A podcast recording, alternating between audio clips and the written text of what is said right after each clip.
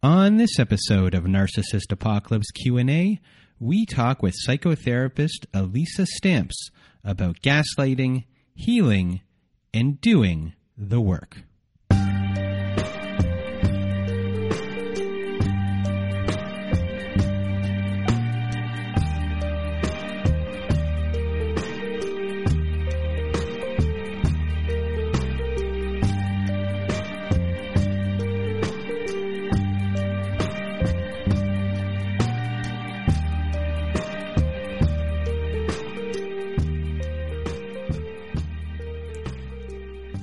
Welcome to Narcissist Apocalypse Q and A, everyone. With me today, I will be having psychotherapist Alisa Stamps on our show, and she has written a book called The Gaslighting Recovery Journal, Prompts and Practices for Healing from Emotional Abuse. But before we get to our show, if you want to be a guest on our other show, our Survivor Story podcast, please do go to Narcissist Apocalypse dot com. Top of the page, there's a button that says Guest Form. Click on that button, and away we will go from there if you want to be a guest on that show. And also at our website at Narcissist Apocalypse dot com, we now have a community support button at the top of the page, and that takes you to our Safe Social Network. And on our social network... Our Safe Social Network, we have episodes that have never made it to air. We have uh, ad-free episodes, bonus episodes. We have prompt books for our episodes for you to dig deeper and get more clarity. We have support group meetings every Wednesday and Saturday. We have our forums there where you can post anything you'd like. And every, what else do we got on there? We have uh, the ability to... Uh, You create your own events, meditations, closure ceremonies. So just come to Narcissist Apocalypse dot com, top of the page, press the community support button, and you'll make a ton of new friends in the process. So join our community today. Another way to get support is to go to Domestic Shelters dot org. So if you or someone you know are experiencing abuse, you are not alone. Domestic Shelters dot org offers an extensive library of articles and resources that can help you make sense of what you're experiencing. And you can connect with local resources and find ways to heal and move forward. So please do go to Domestic Shelters dot org to access this free resource. And speaking of other resources, other shows, our friend Carly Mayshock has a show called Toxic Workplace. So if you are experiencing a toxic workplace, have stories of a toxic workplace, you know, you can be on the show. You can just listen to the show. Go to Toxic Workplace Podcast dot com. Go listen to the show. It's a great show. Carly's an amazing host. Great stories for people that are going through it. It's uh, I, all, that's all I can say. It's fantastic. And if you want to be a guest on the show, they're always looking for stories over there. So please do go to Toxic Workplace Podcast dot com and listen to Carly's show today. And other things on this list. By the time you're hearing this, it will almost be Domestic Violence Awareness Month. And we will be running for domestic violence. We'll be doing a five-kilometer race minute race, a five kilometer run on October thirtieth at eight p.m. Eastern. That's when I will be doing my run. You can raise money for a, a shelter of your choice, an agency of your choice, a person of your choice, or just run for awareness. We'll be using the hashtag uh, run for D V, and I will be putting on TikTok my training, working my way up. I got to do a lot of stretching, as I said once before. I'm going to, I started stretching the other day. It's, it's ugly. So, uh, I'm getting old. So anyway, besides, uh, that, what do I have down here on our list? I think that is it for today. So uh, you're about to hear uh, my episode with Alisa Stamps. We had a, a good conversation. It's a really informative conversation. We started off with gaslighting. It continues. It's all gaslighting, but you know, we had a really interesting conversation throughout, and it was a fun conversation. It was a conversation I hope to continue with Alisa on, on a future episode, because we got into a little bit of like the media and, and, and things along those lines when it comes to gaslighting. And, and you know, I also talk about uh, myself during this. I, you know, I tell uh, a couple personal stories. So anyway, without further ado, here is my, oh, and last thing, last thing, all of the information from Alisa will be available in our show notes. And now, without further ado, here is my episode with Alisa Stamps. Welcome to Narcissist Apocalypse Q and A, everyone. With me today, we have Alisa Stamps. How are you? I am great. Thank you so much for having me. How are you? I'm doing pretty good. And for everyone who does not know Alisa, she is a psychotherapist, an M S S L C S W out of Philadelphia, Pennsylvania. Your forte is therapy for adult children of narcissists. You are the author of The Gaslighting Recovery Journal, and you run virtual support groups worldwide for adult children of narcissists and also uh, people struggling with relationships as well, or no? Yeah, usually that comes along with the territory. So definitely. And gaslighting is one of your fortes. You just came out with your recovery journal, which is a workbook to help people through their issues and trying to recover and really get a sense of their lives and what is reality right now. Maybe they have believed the lies they have been told, which is a huge problem, especially going forward in in life. And we'll get back to something uh, that I want to relate it to after, which has to do with confidence. But, uh, you know, right now, let's just, for everyone who is new to this or uh, is a friend of someone who is is dealing with this, what is gaslighting? Because obviously this is a big word in today's uh, society. Uh, it's it's everywhere. So let's just start with the basics. Yes, and I thank you for asking this question because I think it's really important to define it correctly. So gaslighting is a form of psychological manipulation. It's when a person seeks to sow seeds of doubt into their target, right? So um, it's done to make people question their own perception, their own memory, their sanity, and um, delegitimize the target's beliefs so that they really are dependent on the gaslighter. So what are the different types of gaslighting? Are there gaslighting types that are harder to see than others? What does it look like in a family? What does it look like in relationships? Uh, what does it look like in friendships or even in society? There's so many different parts here. I asked a lot of questions at the same time because that's what I do sometimes. And I apologize to everyone. I'm saying sorry because I'm Canadian. So uh, let's just get start up with the different types of gaslighting. Yeah, absolutely. So, you know, lying, misdirection, denial, contradiction, right? So, um, it's making somebody question their own thoughts, their own beliefs, and to really, you know, trick the targets into thinking they're not capable of functioning without the narcissist. So again, the narcissist, the target is relying on the narcissist for the correct version of reality. A really common uh, type is, is what's called splitting. So that's one that the narcissist uses a lot. It's when you're pitted against others, um, and, you know, you'll hear one variation here and one variation here. Somewhere in the middle is the truth. And it's to kind of isolate you from other people, other important people in your life. So it can happen in all types of settings, job settings, family settings, um, you know, clinical settings. The example I use in my book is like if you go out to dinner, let's say with your partner, and you had the chicken, and you remember having the chicken, and your partner says, oh, well, no, no, you had fish, remember?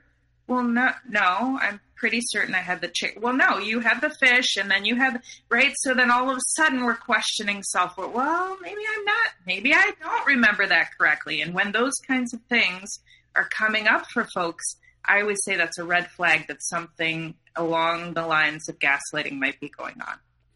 You know, it's, it's a scary thing when you are really at that point questioning reality. I mean, you, you've gone into really a twilight zone of not knowing what is up, down, left, or right at that point, especially when you're in it for so long and there is no compass anymore. It's it's gone. It's been thrown away or broken. They they stamped on it, and you have been isolated. So it's hard to then talk to other people about what is going on. And this, uh, you know, becomes a big issue. We've had a lot of people recently on our show, on our Survivor Story show, in the family ones, where they have zero compass because there is zero uh, frame of reference for life. So in a family, does this stuff look a little bit different than uh, relationships uh, at all? I think it can have twinges of differences. Um, you know, perhaps some of the family secrets that, uh, you know, the child remembers one way, the, the parents assure them that's not exactly how it happened, or we don't do those kinds of things. Um, you know, so it's to really suppress and control, for sure, the child. Um, and it can just be very confusing. And then what can happen over time is that the child begins to, you know, I do a lot of work with folks with a modality called internal family systems, where we get to know different parts of self, and we go inside and we speak to the child parts. And a lot of times folks that come from that system have a part of self that is a gaslighting part of self that makes them constantly question, you know, is this right? I'm feeling guilty, you know, all this stuff that's mixed in. And it's really hard when it's done from such an early age, where you don't know, you know, you don't know the truth of things. It's like I describe in my book, a fog that you just, you can't make your way through to see your true self. So when you get someone from a family situation, everyone always hears of, Uh, you know, the scapegoat is the one that you'll, you'll see. Do you get golden children there uh, in your in your situation? And what would be their biggest issue when they come in comparison to a scapegoat? I think for a golden child, they're very used to being in alliance with the narcissist, with the gaslighter. And it can be heartbreaking to have to sever that. And when that is severed, then usually the golden child becomes the scapegoat. And that can be really devastating and has a lot of grief and loss wrapped up in it, for sure. Because they were the narcissist's, you know, pride and joy, for lack of a better way of saying it. And they've now fallen. And remembering that the gaslighter and the narcissist, I'm kind of using those words as one and the same, operate from a place of idealization, devaluation.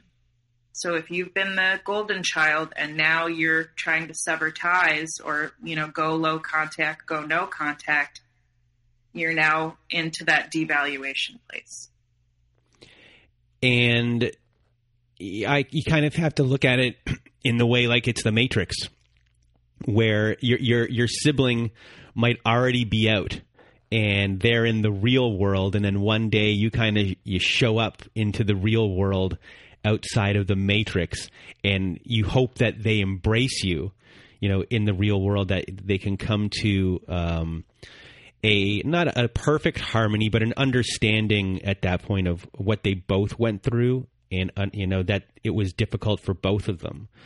So both of them, I assume, would, and we're going a little bit off of script of gaslighting here, but I assume both of them, their biggest issue would maybe be, or at least the golden child, identity issues.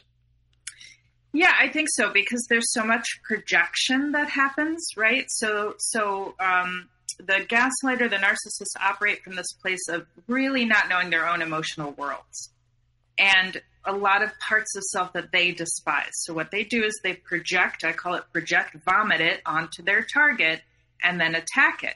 So we, again, you know, and I really see this as twinges of gaslighting in there. You don't know where you begin and the narcissist ends. So absolutely things, you know, a lot of times people that come to me, and, and in my own story too, I did not know my own likes or dislikes. I did not know my own feelings or emotions. It's so enmeshed. It's so intertwined. And can I just jump back to something regarding the scapegoat and golden child? Oh, yeah, go for it. Thank you. Um, I see a lot on social media. People are saying things like, well, it's the scapegoat knew what was going on, and that's why they're the state scapegoat and not the golden child. And yes, maybe. But I will say it's not like the golden child doesn't necessarily know what's going on. They just have learned that if they want the love and affection and attention and validation from their narcissist, they have to play the game. So it's not that they don't necessarily know what's going on. They just have learned to maybe swallow a lot of things and just play the game and try to be what the narcissist wants of them. Does that make sense? It does, because when you relate that to a relationship and you're dealing with a uh, narcissistic or an abusive partner, you know, at a certain point, there's self-regulation going on. You don't want the rage and the, the the victim or the eventually the survivor in these cases, or you hope that they're a survivor. You know, obviously this week has been really big with uh, the Gabby uh, Petito uh, story. Yes, yes. So when it when it comes to those things, you don't want to see the rage, and you're regulating yourself in an, in a way. You know, a golden child might see how everyone has been treated.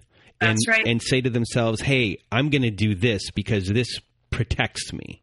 That's right. That's right. I call it sort of taking the temperature of the room, right? Because we know intuitively, oh, they're in a, I can, you know, I've learned just by the tone of someone's voice. I don't even have to see them sometimes that something is off.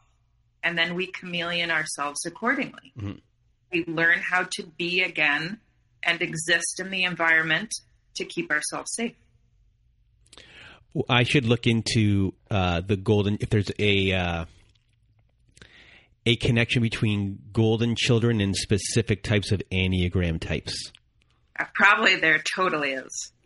I, I would bet there totally is. I wonder if there is. I'm going to get someone on that case right now. Vienna, if you're if you're listening, this one's for you. So, so, you know, gaslighting obviously can look the same kind of in, in friendships as well. And in the last, you know, five, six years, gaslighting is a major part of society, part of uh, politics, part of the news uh, and the media every single day. And, you know, I think maybe we will get to it later if there is are ways to combat gaslighting in in the media and what you would do about that. So I, I think we'll leave that a little bit till the end. So okay. Just remember that one. And so I guess what are the most common gaslighting phrases? I'm going to actually jump on what you said, okay. And I'm going to give a phrase from a macro level. Does everybody remember the phrase alternative facts? Yes. Aha. Uh-huh. Huge gaslighting phrase, right? There is no such thing as an alternative fact. There are facts and there are opinions. There are not alternative facts. That is gaslighting right there. That was a big, that was a really big, I remember that. I think everyone will remember that for the rest of their life. Yeah. And for the people listening to the show that don't agree that alternative facts is, are, are, are ga- is gaslighting, Um, maybe you're listening to the wrong show. Yeah, maybe. So, um, I, I guess what is an abuser trying to accomplish, uh, when, uh, you know, gaslighting? Obviously, they're trying to make you question reality, but are there other things kind of going on that maybe they're trying to do? I think there's some projection that's going on, definitely manipulation, um, you know, some other common phrases. Oh, I was only joking. Can't you take a joke, right? Perhaps they weren't joking. Perhaps they're just trying to convince you that they were joking to smooth it over, brush it under the rug.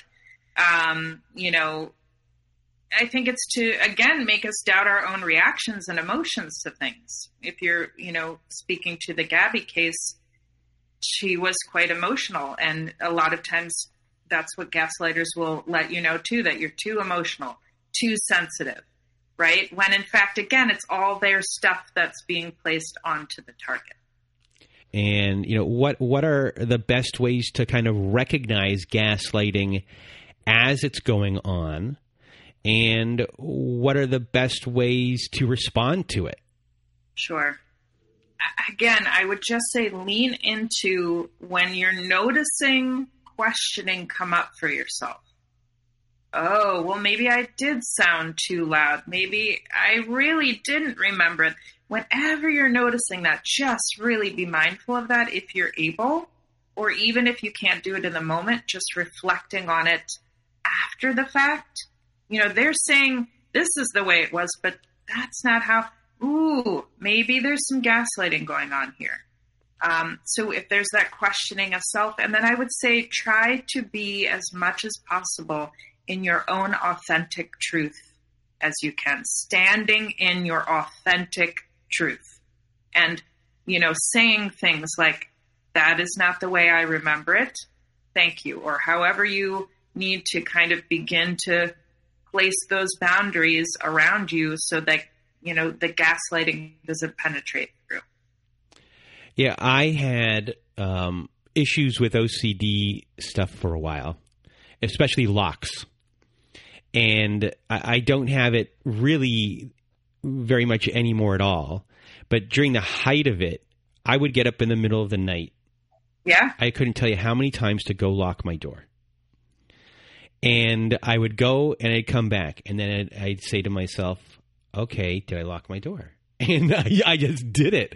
And I'd go back yeah. and I did it until one time, uh, or eventually after like the fifth or sixth time, I'd be like, when you close the lock of the door, say, I lock the door out loud. Yes, yes, yes. So I do yes. that. So uh, it's in, in the same vein when it comes to gaslighting.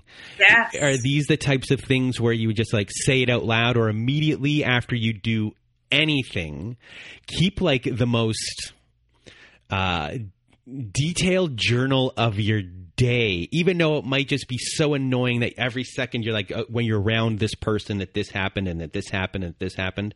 Yeah. Is that one of the, obviously the best ways is to read your own notes? You know what? I think absolutely. Um, we don't want to take it to the extreme where it's all consuming, however, but yes, I think that's a great example. And, you know, I remember when I worked, um, you know, my first job in this field was working in an inpatient drug and alcohol facility. And I did work with folks that struggled with, um, you know, some sort of personality disorder. And sometimes what I absolutely needed to do was show them in no uncertain terms, here's where it says this, and this is what it is concretely. And just to make certain that they couldn't twist or manipulate or try to, you know, stretch the truth in any way. So sometimes we do need to offer those concrete examples, but I would, I love what you did with the locking of the door. And it, that personally resonates also. Um, just remembering our own truth. No, I, I locked that door. And then trusting in it, trusting that our truth is the truth for us. Mm-hmm. So you wrote a book. And first of all, congratulations. It's not easy to write a book. Thanks. How, I'm still like, did, did I write a, I guess I wrote a book. You wrote a book, and it is a gaslighting recovery journal. Yes. And so you discuss different kind of technique, kind of, you discuss different techniques in there. So can you explain like how uh, the workbook is effective and run us through some uh, examples uh, of how someone will use your book and yeah. um, just kind of, let's go from there. Sure, sure. So, um, you know, it's a, it is a journal, so it's full of some writing prompts, some different exercises. Um, the, there's introductions to each section where I kind of focus on, you know, the theme of the section and offer, you know, little tidbits or whatever. Um, but I think the thing I tried to do was really make it sequential so that things built upon other things, um, that it wasn't just we were covering a topic and then leaving it alone. I really tried to make it so people could, you know, in chapter one, this is what we're doing, but we're going to come back to it in chapter three and then build upon it. So I see that as a really important way to um, begin to learn and kind of get to know ourselves better. Uh, so that's, that's something that I think is really important. And I wanted to also make it kind of like, in a way, like how twelve step programs are. You work the steps, you finish with your twelfth step, and then you go back and start them again. And every time you're in a different place in your life. And that's my hope with this too, is that, you know, you'll, you'll complete the journal and then go back and reflect on it. See what changes have happened, what shifts have happened for you. Oh, here's an exercise. I'm going to do it again because I'm in a totally different place than when I started it. So that, that's kind of my hope in the way it was organized too. And when people are doing this, the gaslighting journal, is the purpose to, I guess, ground them back into uh, a sense of reality of what is real and what is not real? And are there other things besides that that the journal is uh, meant to do? Yeah, absolutely. And I think, um, you know, get to know your own reality, get to know your own authentic truth. So it's really to begin the healing process of this type of recovery, because it's, it's a really, you know, I want people to understand too, it's a long process. There's no timeline for it. There is as much time as people need. And, and that's my hope with this journal as well. And, you know, when someone starts your journal, is it, you know, a lot of people want to do the work right away. I was one of those people. It's like, I, you know, when I started doing work on, on just myself in general, I mean, I hit the ground running. My, my, my first, my first therapist was like, oh, like you didn't need any motivation. You were just going, going, going, going, going. And in a way that was great.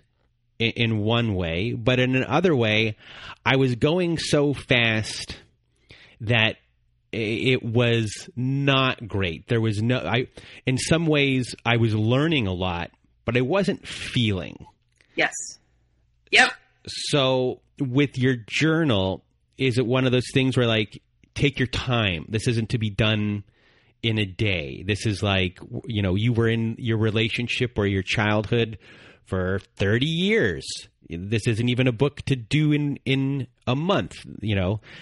Um, so when it comes to healing with gaslighting and, and things like that, uh, and things not being linear, and you, and you were discussing the twelve step program, uh, is there not a specific way to heal, but if you have like words for people of, of what it is to do the work when healing, what can you um, say about that? Yeah, I, I thank you. This is a great question. You know, it looks, I would first and foremost say it looks really different for everybody. Some people are really in a place of readiness where they are, yeah, I came from a narcissistic family. I know this. I am ready to do work and to begin to heal it. Some people can't really even acknowledge yet that, you know, their parent was a narcissist and is something is off, but I'm not really sure. And like, that's all okay. That's all okay to be where you are. And I hope that this journal meets people where they are. And yes, take your time. There's no medal. Nobody's giving out like a trophy for, oh, you're the number one recoverer from narcissistic. You're, we're not getting that. The hope is that, you know, as we go through, and we have to go through, that's the other piece of it. it and the work is going to feel really terrible at times. As well it should. That's how you know that change is afoot. But like honoring that, leaning into that. And when it is feeling intolerable, taking a moment, taking that breath, taking that break, putting the journal down, coming back to it. You know, use it as sort of an adjunct tool to other ways that people are seeking out support, I would say. And also for everyone who's listening, uh, the big words here that uh, Alisa said were meeting you where you are. And Alisa is uh, a therapist who meets you where you are. And there are a lot of therapists out there that are really solutions focused right away, who are not meeting people where they are at to even get them to a solution stage. So if if you're dealing with a therapist who's not meeting you where you are, then I would suggest, you know, changing your your therapist or whoever you're dealing with to help you out with these issues, and find someone that is is there for you where you are at at that specific time. And you know, when it comes to the a- in the aftermath of you know dealing with uh, these issues, uh, someone might become their own abuser and start gaslighting themselves. So what does that look like, and how do you go about reversing that when that starts happening? Yes, we really can. You know, I, I said this a little earlier, we can become our own gaslighters because it was done to us. It's like second nature. The first step, and I'm a Gestalt therapist, so I really appreciate approaching things from a place of curiosity and just helping guide folks into bringing things to their awareness. So that, that is a definition of Gestalt therapy? Is bringing things to awareness. Okay. Working in the here and now. It's, it's a, it had its heyday in the seventies, shall we say. But I love it because I think it's just really real. And so awareness is the first key. Oh, wait a minute. That doesn't sound very kind to self. Or that doesn't match up with how I remember this, or, you know, however it is. And then this, the other modality that I use is internal family systems, or I F S. And what we can begin to do then is go in, get to know our own inner worlds, and talk to those parts of self, and really try to build this self energy, this authentic self to part relationship, and unblend with these parts that are just doing what they know how to do to protect us. But, you know, realizing we don't need it the same way anymore. So let's talk about confidence. And, you know, I guess a lot of gaslighting, when you are, when you hit your bottom, you would be, you would have negative one hundred on every self everything, self-confidence, self-worth, you know, self-esteem, self, self-acceptance is probably, if you, you know, obviously you can deal with self-acceptance and then maybe everything will grow. But when it comes to confidence, it being a huge kind of step when you're dealing with, let's say, your groups, or uh, you deal with like a twelve-step group as well, or twelve-step process. You know, what is a way for someone to gain a foundation of building confidence from, let's just go from negative one hundred to negative ninety-nine? Okay, you know, what, what is the first stepping stone of gaining confidence? Because to me, I came from a place of not like, at one point, I think I was maybe confident, and then it was gone. And it, I, I can remember the conversation I had with a friend of mine. I was living in Vancouver at the time. I had just moved out there. I had finished university, and I was doing a specialized program while I was out there, um, in, a, in like a vocational program. And I think school hadn't even started yet for this vocational program, and it was maybe like the fourth day I was there, and I was on the phone with a friend that I had since I was nine years old. And I remember at the end of the conversation, she's like, I don't know the person I'm talking to. Like, where did that person come from? And it was the first moment I realized, like, I don't have any confidence. I was questioning every decision I had. And something along the way, I've been able to trace it back, of course, but uh, it, when I had zero confidence, it, it took me at that point whew, a solid probably fifteen years to finally get it. So where do y- you begin when that is the case? Yeah. Um, you know, thank you for sharing your story. And I think it's so poignant. Um, The core belief when we have been emotionally abused by a gaslighter or a narcissist that we walk away with is that we're not good enough. And I would say beginning there, right? Like starting in that place of not good enough. And a lot of times too, we, we exactly as you said, question every decision, can't make decisions or choices without needing validation or approval or whatever. And I would just say awareness around that, noticing, wow, okay, I just asked them how I should cut my hair. Let me just back it up for a minute and wait, how do I even want my hair to look? So beginning to know that we have our own agency, beginning to onboard our own autonomy. And, you know, it's important when we work with a therapist too. I, I will work, I work with a lot of clients that have come from this kind of background, and they will ask me things like, well, what do you think about that? How did that sound to you? And I know, I know what they're needing and doing, and I will really try to empower them to say, you know, well, actually, what do you think about that? And then reflect on, you have the answers in you all along. You have it in you all along.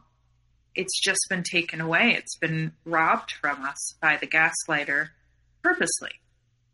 And so just beginning again to arrive into that self and, and going from there. It's going to take time though. It's not going to be overnight, but there is like a light at the end of the tunnel with this. It, when I first started to get a little smidgen of confidence, I started to do service work. Yes. And, and so service work gave me, yeah, you know, I'm like, oh, th- these people, these people think I'm great.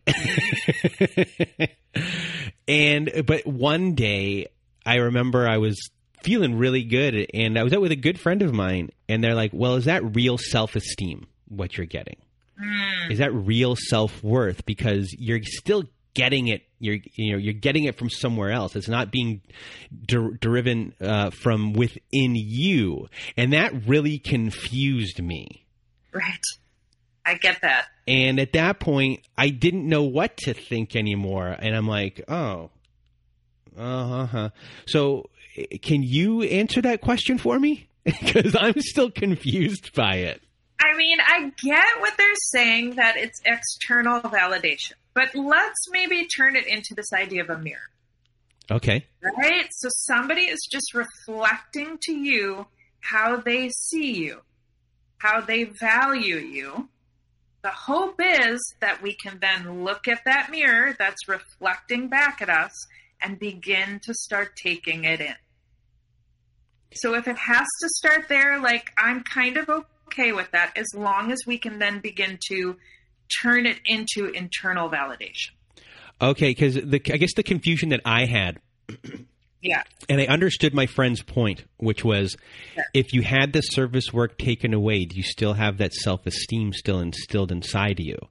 And I guess that was what he was trying to get at. It wasn't being done in a malicious sort of way at all. Right, right, right. It was just like he, w- he was concerned, yeah, that I was putting all of my eggs into a basket. And if that basket was taken away, would I be back at square one again? I mean, it's a good point. I would say the hope is no. Mm-hmm. The hope is we, again, can like take out some of those eggs and like, and then just, you know, really, and really instead of feeling it in a superficial-ish kind of way, really, yes, get it ingrained deeply, yeah, into you and be like, even when they're gone, they're like, oh, don't, people believe, I, I believe, you know? Yes. I, I remember the first time I really felt like my voice was worth hearing. I was in grad school. I was sitting in a class and I was starting to speak up and offer my own opinion and my own thoughts, you know, in the class discussion. And it was the first time I was able to like take in that my voice mattered and my, and, and that I had something worthwhile to say. And my goodness, that was life-changing. I had, well, for me, I I I, I, don't, I won't tell the whole entire story, but for me it was more of a uh, a family situation that was going on, and we were all uh, in a psychologist's office together. And most of my friends would be like, "Brandon doesn't stop talking, or at least is, you know, a life of what uh, what the the situation that I might be in." But around my family, I'm I'm, more, I'm quieter, and I wasn't saying anything in this room. And eventually, the psychologist picks up on it and looks over at me and goes, "Everyone here is lying. You know the truth. Tell me wow. the truth." And for me, that was like the com- that, that was a confidence builder of of being seen and being able to be heard for the first time, and someone was going to listen, which doesn't happen for everyone, especially in a gaslighting situation, because no, no one, not. no one's listening at all. And no. it's, it's a big thing being listened to. So uh, thank you for sharing your story there so we could t- to discuss that. So, you know, I guess let's just, before we end off here, the thing that we were talking about at the beginning, um, which was we were going to bring back society into this. Uh, I forgot exactly what it was that we were going to discuss about it. There's so much, right? Yeah, because right now, in my family, my mom cannot stop watching the news. For the last five years, six years, she has not stopped watching the news. She's angry yeah, all the time. Yeah, she is just like, we're, we're Canadian. My mom's been in, in down in uh, Florida in some of the winters, and she's with people she disagrees with. She doesn't even care. She just runs right up to them and gets mad at them. I'm like, Mom, you can't do That's that. That's one way to do it. But she's been so sometimes driven up by the storm. And yeah. some things she's arguing about are true. And then there's some things she's arguing about that might not be true. But she's in this kind of storm uh, uh, of it. And she is a walking angry person. And walking in this... It's a it's a hard state to to be in. I'm like, you're being gaslit, like like yeah. right now, like like you're like t- try not to react to this, but she, it's um she's finding it impossible. And I was, please turn off the news, just please turn off the news. And this is one of, like what I was kind of getting at, like to walk around in a state where you're just being hit at every sense, like it's not healthy to walk around angry. I mean, my mom is seventy-eight years old. You want her to live as long as possible, and being angry all the time isn't going to help. So, um, anyway, I went off on a tangent, everyone. I apologize. No, I mean, you bring up a really good point. So that's, and, and anger is a very easily accessible emotion. It's the easiest to access. So people do it all the time. But I'm always curious, like, what's underneath that? You know, wh- what is it? Is it fear? Is it hurt? Like, let's explore that too. So before we end off our show, is there anything you want to add to uh, what we've been uh, talking about that we didn't get to? I think, I don't think so. I think we covered a lot. Um, I would just want people to know that they're, they're not alone. Um, and there's so many great resources like your show. And, and a lot of other resources that are now surfacing around gaslighting, around narcissistic abuse. And um, I just hope people find their community so they don't feel they're alone in this fight anymore. Well, thank you for being here today. And everyone, you can reach Alisa where? So uh, my website is probably easiest. It's w w w dot alisa stamps, A L I S A S T A M P S dot com. And then you can always follow me on Instagram. I think it's at alisa stamps dot therapist. I'll put it in the show notes. And for your book, uh, for the Gaslighting Recovery Journal, is that available on your website and at Amazon? Yes, it's available on my website. You can go there. There's a little tab on the top that says my book, but it is for sale on Amazon. It's for sale Barnes and Noble. I'm not sure where else. I mean, are there any other? Do you, do you prefer people buy it straight from your website? That would be great if they could. Everyone, go buy her journal straight from her website, from Alisa's website. And uh, also, if you need a therapist in Pennsylvania, give Alisa a call. And if you're looking for a virtual support group worldwide for this stuff, also get a hold of Alisa through her website. All of her information will be in our show notes. So a big thank you once again, Alisa, for being here and digging down deep on uh, gaslighting. It's really appreciated from me and everyone in the community. So thank you. Thank you so much. It was a delight to be here. And for everyone listening, from Alisa and I, we hope you have a good night.